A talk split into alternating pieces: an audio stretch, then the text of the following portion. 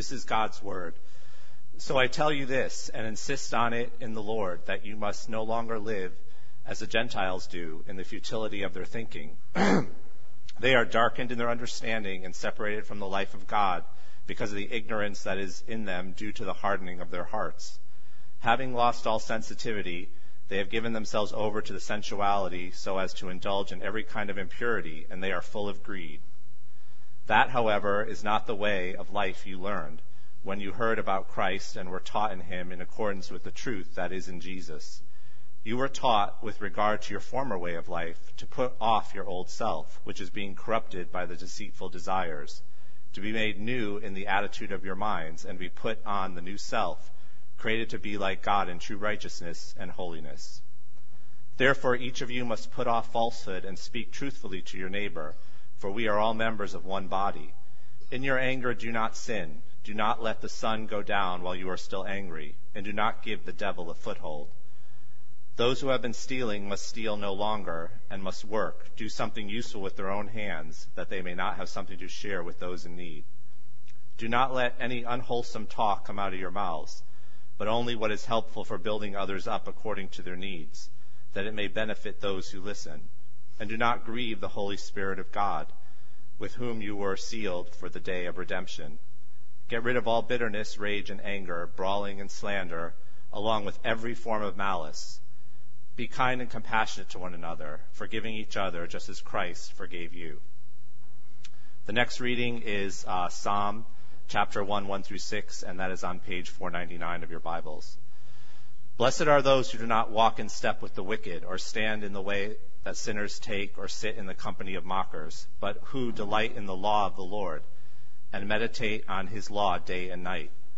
They are like a tree planted by streams of water, which yields its fruit in season, and whose leaf does not wither. Whatever they do prospers. Not so the wicked. They are like chaff that the wind blows away. Therefore the wicked will not stand in the judgment, nor sinners in the assembly of the righteous. For the Lord watches over the way of the righteous, but the way of the wicked will be destroyed. This is the word of the Lord.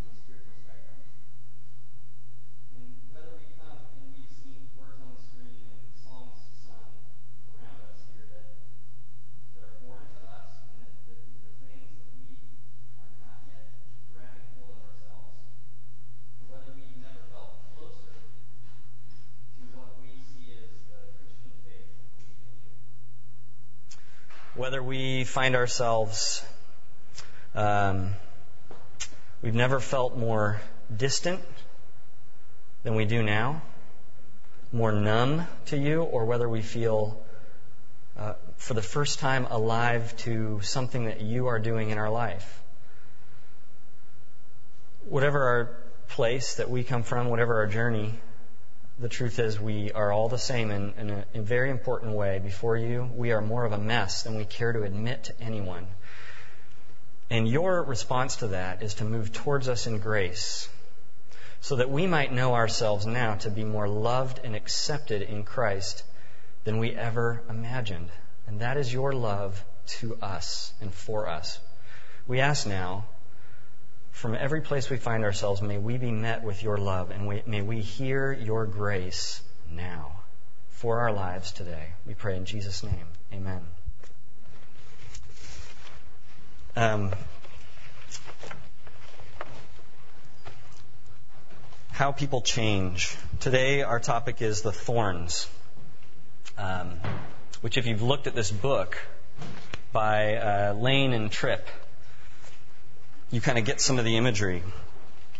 Two trees, one bearing fruit, one bearing thorns. Our lives are full of thorns. Let me read you a couple of vignettes. Andy is overwhelmed by problems in his marriage to Joyce and the burden of parenting four young children.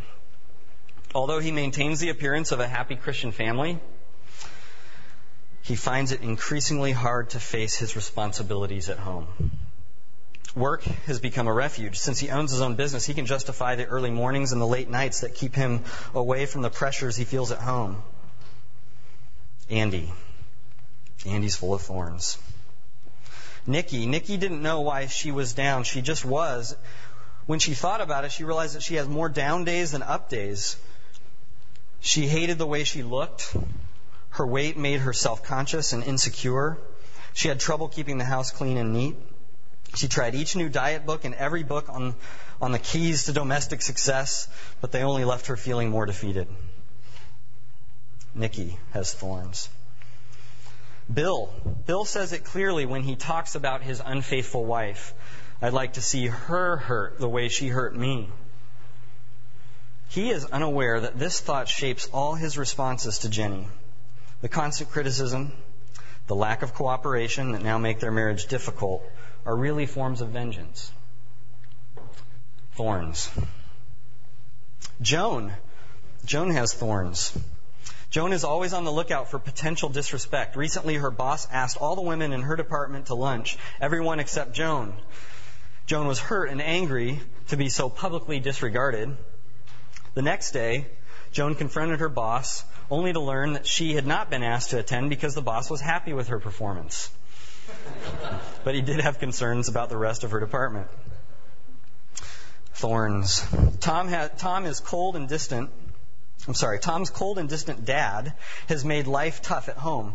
But Tom's life has been made even tougher by his own anger and rebellion. He probably won't finish high school. He has already had his driver's license revoked. But when Tom looks at the trouble in his life, he lays all of his failures at his dad's feet, making what is already hard even more difficult. Thorns. Our lives are more thorny than we care to admit. And someone says, you know, I have this person over here that I'm annoyed with for, you know, the obvious things that they're doing that, that just bother me and that get in my way. I've got this person over here that I'm abrasive with, but they deserve it. I've got this person over here that I avoid because I see them as someone who's toxic, really, for my own uh, personal outlook and, and development in life. And I haven't even started talking about my family, or my uh, roommate, or my in laws. We're thorny. We're thorny in our relationships. We're thorny in our inner workings of our life and our heart. And we wonder sometimes about change. How much change can we expect? Is change going to happen in myself and someone else? As you look at this scripture passage, well, both of them, both of them really, but just looking at the Ephesians chapter 4 passage, comes out pretty strong at the beginning, and you think that that this, this writer, the Apostle Paul, is, is doing some kind of classic religious railing against the outside world for their, you know, their naughtiness. Um, and it seems kind of harsh, almost like you just want to close the book with all, all some of those harsh sayings at the beginning. You know, the futility of their thinking, their ignorance due to the hardening of their hearts, and they indulge in every kind of impurity. And you're just going, whoa, whoa, whoa, whoa.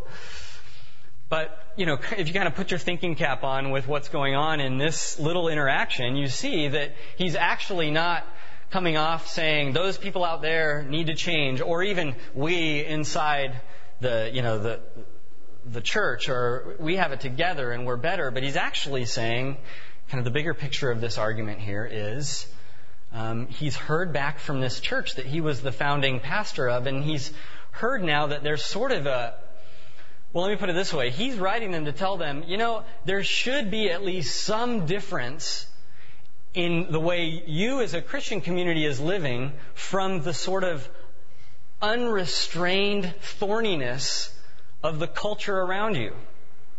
There should be at least some, but he's hearing back reports that seem to say they're just kind of let it all go. And really, the bigger, the bigger principle in all of this is the Bible expects that in the Christian community and in the Christian life that there will be actual, noticeable, tangible change. Um, the expectation is in the Bible that those who come in contact with the good news of Jesus, the gospel we talk about, will begin little by little to be a little less angry, maybe in some given relationship, a little less rough around the edges or a little less abrasive. little by little, someone is becoming more inclined to forgive earlier on in conflict situations. Or someone's becoming a little more likable in general by the people around them because they're getting less judgmental in the things they're saying about others. Or they're just, somebody wakes up some morning and they realize over the last two years they have just, in terms of criticism in their life, they realize it doesn't cripple me like it used to. Or their insecurities about their accomplishments in life or about their physical appearance are starting to fade. All of this because of the gospel, because of the good news of Jesus. Now, how does that work? This passage gives us two concepts really that that help bring it alive because there's a mystery to it. There's a, um, definitely this this pretty bold statement to say expect change, but how? How does that work? Two things. It's compared to dressing and it's compared to imitating. So let's first of all let's look at dressing. How does this passage help us understand change by the idea of getting dressed? putting clothes on. Well, you look at verses uh, 40, 22 through 25 in Ephesians chapter 4, and it says, You were taught with regard to your former life to put off your old self. And then verse 23, um, to, uh, to be made new in the attitude of your minds and to put on the new self. And then verse 25, therefore each of you must put off falsehood. It, let's just look particularly at that metaphor of putting on and putting off. It's, it's words used, if you even go back to the Greek words that these are translated from, it's words used to talk about getting dressed. Putting on clothes, take, taking off clothes, putting on new clothes. And, and then the, the trick about it is, the interesting uh, part that's added to it is you notice it's not just something you do, you put on and you take off. It is there is something also done for you. Notice the verbs that are a little more passive, like to be made new in the attitude of your minds, or to put on the new self, created to be like God. So you see the interplay between something you do and something done for you. Think, imagine it like this. Imagine there's this world. Um, our world maybe comes to this. You can steal the movie idea if if you think it, you know, it'll make it in the screenplay. There's a world where everyone's walking around in rags. There, there's a clothing shortage, and it's so severe that really people are putting up with clothes that, that chafe, and there's just not much. It's whatever you can throw together, and, and it's comprehensive. You just don't see anybody wearing, who, who's walking around wearing great threads. You know, it's just everybody is in rags. And then rumors start to uh, spread that there's this, this very strange thing that's happening that that a box of clothes will just show up at your doorstep with your name on it, and they'll be amazing. They'll be perfect, perfect fit. And of course, then people are very skeptical about this, and they, they doubt that this is even possible, that anything like this um, could be real. And even those who maybe are, who have seen it at work, there's different responses that people are having towards this clothing in a box uh, program, if you will. One kind of person s- says, you know, I don't need someone from the outside to, to give me new clothes. I'm fine. My clothes are totally fine. And it's just kind of the scoff and the, the brushing it away and laughing at even the idea that someone could, you know, make these clothes better than what I've put together myself. And meanwhile, this person carries on with life. The clothes chafe and uh, wardrobe malfunctions abound. So that's one kind of person. Maybe another kind of person is saying, well, you know, I'm vehemently against this kind of clothing in a box program. I mean, that's such a, I mean, this is, that, that's for people who are so naive and emotionally unstable. You know, the kind of people who don't even know how to make their own clothes. And there's another kind of person who, when the box comes, they open it up eagerly but something happens and they're not even, they're not really even able to explain why they never really actually put on the clothes. And somehow that box went from the, by the front door to out on the porch to maybe up in the attic above the garage and just only occasionally is that, does that thought come up, I could go out and try them on. And then there's like the people, really, if you put the, the Christians from Ephesus that the Apostle Paul is writing to in this passage, if you put them into this um, really amazing metaphor that I just put before you. if, if you put them in the, um, the clothing crisis world, you know who they are? They're the people who they have put on the clothes initially and had them on for a long time, but at some point they actually traded them back for the rags. They put them back in the box. And they put on those old chafing, prickly rags and they're walking around talking about how, oh yeah, we're, we're part of that clothes in a box thing. You know, we're, we're all for that. And so Paul's kind of writing to them going, why? Get those out of the box again and put them on.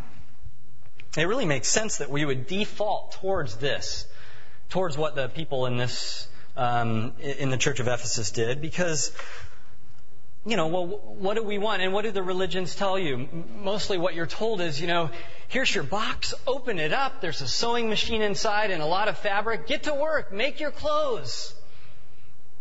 And we don't always like how, how much is done for us when it comes to God's grace. When it comes to what the Christian faith invites you to do comes to you. And you know what? The Christian faith is not about making people who are capable of creating their new self and making their new self. It's into, it's into having people who are humble enough to receive the new self that's handed to them and to put it on. We look at the box and we say, oh goody, I'm going to open up the box called Christianity and I'm going to get really good at it. The Bible kind of points us towards this humility that says, no, I'm going to admit that I'm really just thorny in what happens in my life and in the path that I produce and that I choose, and that my clothes are prickly and they're actually restricting my movements and alienating people around me. And these clothes that have been made for me are better than what I could produce. So I'm going to put them on. I'm going to try the good life. And that's the invitation to all of us through this metaphor. Put it on. Try it. And some, I know some of you, maybe you're in this place, you certainly have friends who, who, if you're to put yourself in this metaphor, you know, the person who says, yeah, I don't, I don't know if I trust the, the big wigs behind this clothing in a box program. I mean, aren't they just out to, to control and to restrict us and to confine our life with their uniforms? And there's a view towards God that, that might be like that. And the, again, the invitation of this passage is, well, have you, have you ever actually stopped and tried it on? Have you ever stopped and just put yourself into the framework of the Christian faith? Try it on, see how it feels, look in the mirror, and then decide, have you tried it on? It's a simple invitation. It goes for everyone. Now, there are certain holes in the clothing metaphor. There are certain things that don't aren't completely explained, and so we have to move on to the second second um, image, which I think is really helpful. It's the imitation concept. Imitation concept. As this passage comes to a close in verses 32 and even carrying over into chapter 5, verse 1 and 2, it's all about imitation. And this is really where the heart of the mystery of Christian change comes out. Imitation. There's two kinds of imitation, really. Let's start with this. You see a child, you see an eight-year-old, very common to see children imitating older children. So you see an eight-year-old imitating an 11-year-old, and you look at it and you kind of laugh and you say, you know, you can kind of see the strangeness of an eight-year-old trying on 11 or 12-year-old behaviors and, and it doesn't quite really fit. And so you just kind of chuckle and you see it happening. That's one kind of imitation. I see this happening over there. I'm going to try to imitate. I'm going to try to put it, I'm going to try to do that myself. There's another kind of imitation. You picture an eight-year-old who um, is saved. His life is saved by uh, from a speeding train coming at him because of an 11-year-old sees the danger and grabs him and takes him off the tracks. Now, when that eight year old grows a couple years older and, and he's 11 and he looks and sees an eight year old little girl on the tracks or in danger, then suddenly the, the, the deep connection to the fear and the deep connection to the, the joy of a new lease on life is so visceral and so deep that then when that child jumps and rescues and saves another one from danger, well, now you've got a different kind of imitation. You've got someone imitating the very, you've got someone who's experienced the very thing that they're imitating with their life. That's really where the Christian faith leads you and keeps pointing to as the source, the lasting source of any kind of change, any kind of progress that you're going to make in this life. In the life of a growing heart of love. So, I mean, what does that look like? You look at this passage, it's really quite striking how there's a lot of talk of, you know, just put on, just do this, don't do that, but then it comes down to the end and striking what the source of it all is. Be kind and compassionate to one another, forgiving each other just as in Christ God forgave you. And then moving into chapter 5, these last closing statements to summarize kind of the whole teaching beforehand. Follow God's example. Imitate, right? And walk, or no, follow God's example, therefore, as dearly loved children. And walk in the way of love, just as Christ loved us and gave himself up for us as a fragrant offering and sacrifice to God. So you've got this situation where with this one particular person, you've got a very justified anger that you're hanging on to. But a little light bulb or red flag goes off in your head and, you realize how angry you are and how you're not letting go and then you, th- you think, wait a second. There is an, a, a legitimate anger that God had towards me that was displaced towards his son so that because he so badly wanted to be reconciled with me and for our relationship to be at peace that he suspended and found a way to deal with that anger so that I could be so deeply connected to them that I would call him my, that he would call me his child and I would call him father. Oh. Maybe I can find a way to let go a little quicker with my anger in this situation towards reconciliation. Maybe that's kind of how I operate now. This, this person over here, I have words of judgment for them that probably if I verbalize them, and I'm thinking about verbalizing it, would come off really as condemnation, but you know, they're right, and I can back them up. And then the sort of light bulb goes up. But wait a minute. In my relationship with God, didn't His legitimate words of judgment get displaced and the burden of judgment land on his own son so that the words that I would hear are, you are my child whom I love. I am well pleased. Come home. How does that maybe change how I talk to someone else? Um,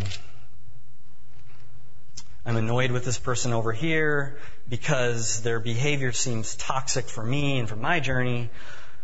Well, wait a minute how toxic was my own heart when God looked at me and said, I will offer you my forgiveness.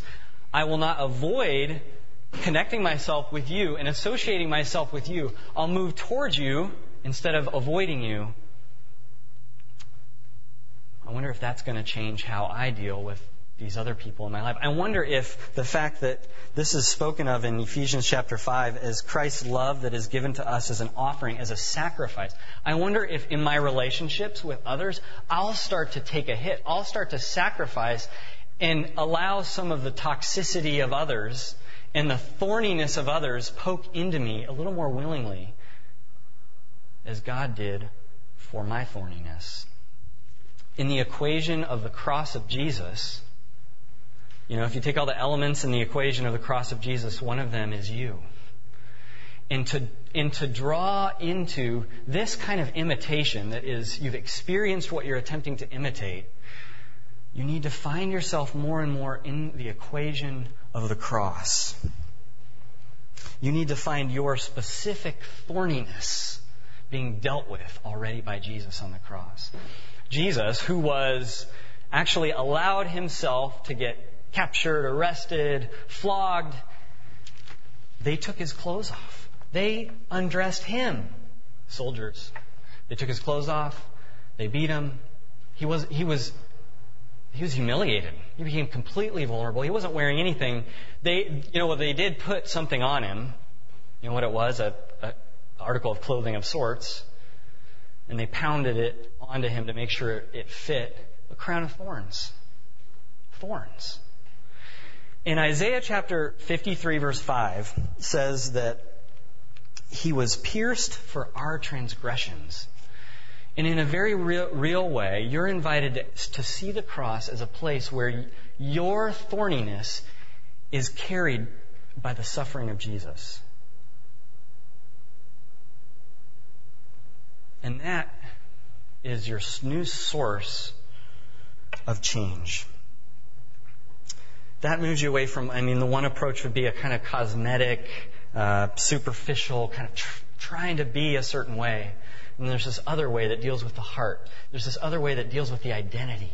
And so when chapter 5, verse 1 says um, this comment about, as dearly loved children of God, if you're if you really read the Bible a lot, you you see a reference to the being a child of God, and you go, oh, that's identity language. That's when the Bible is trying to get at this idea that our we have a new identity given to us.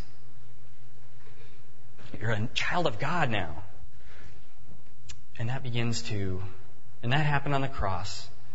That was given to you when your thorniness was borne by Jesus. And so.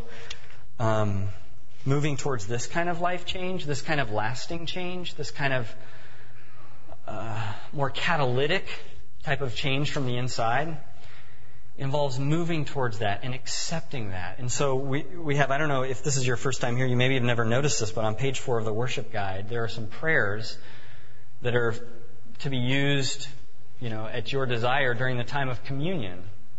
It's titled Prayers of Meditation for Those Not Communing. And one of them is maybe, maybe it's the prayer that will help you reconnect or connect for the first time with this kind of experience of grace.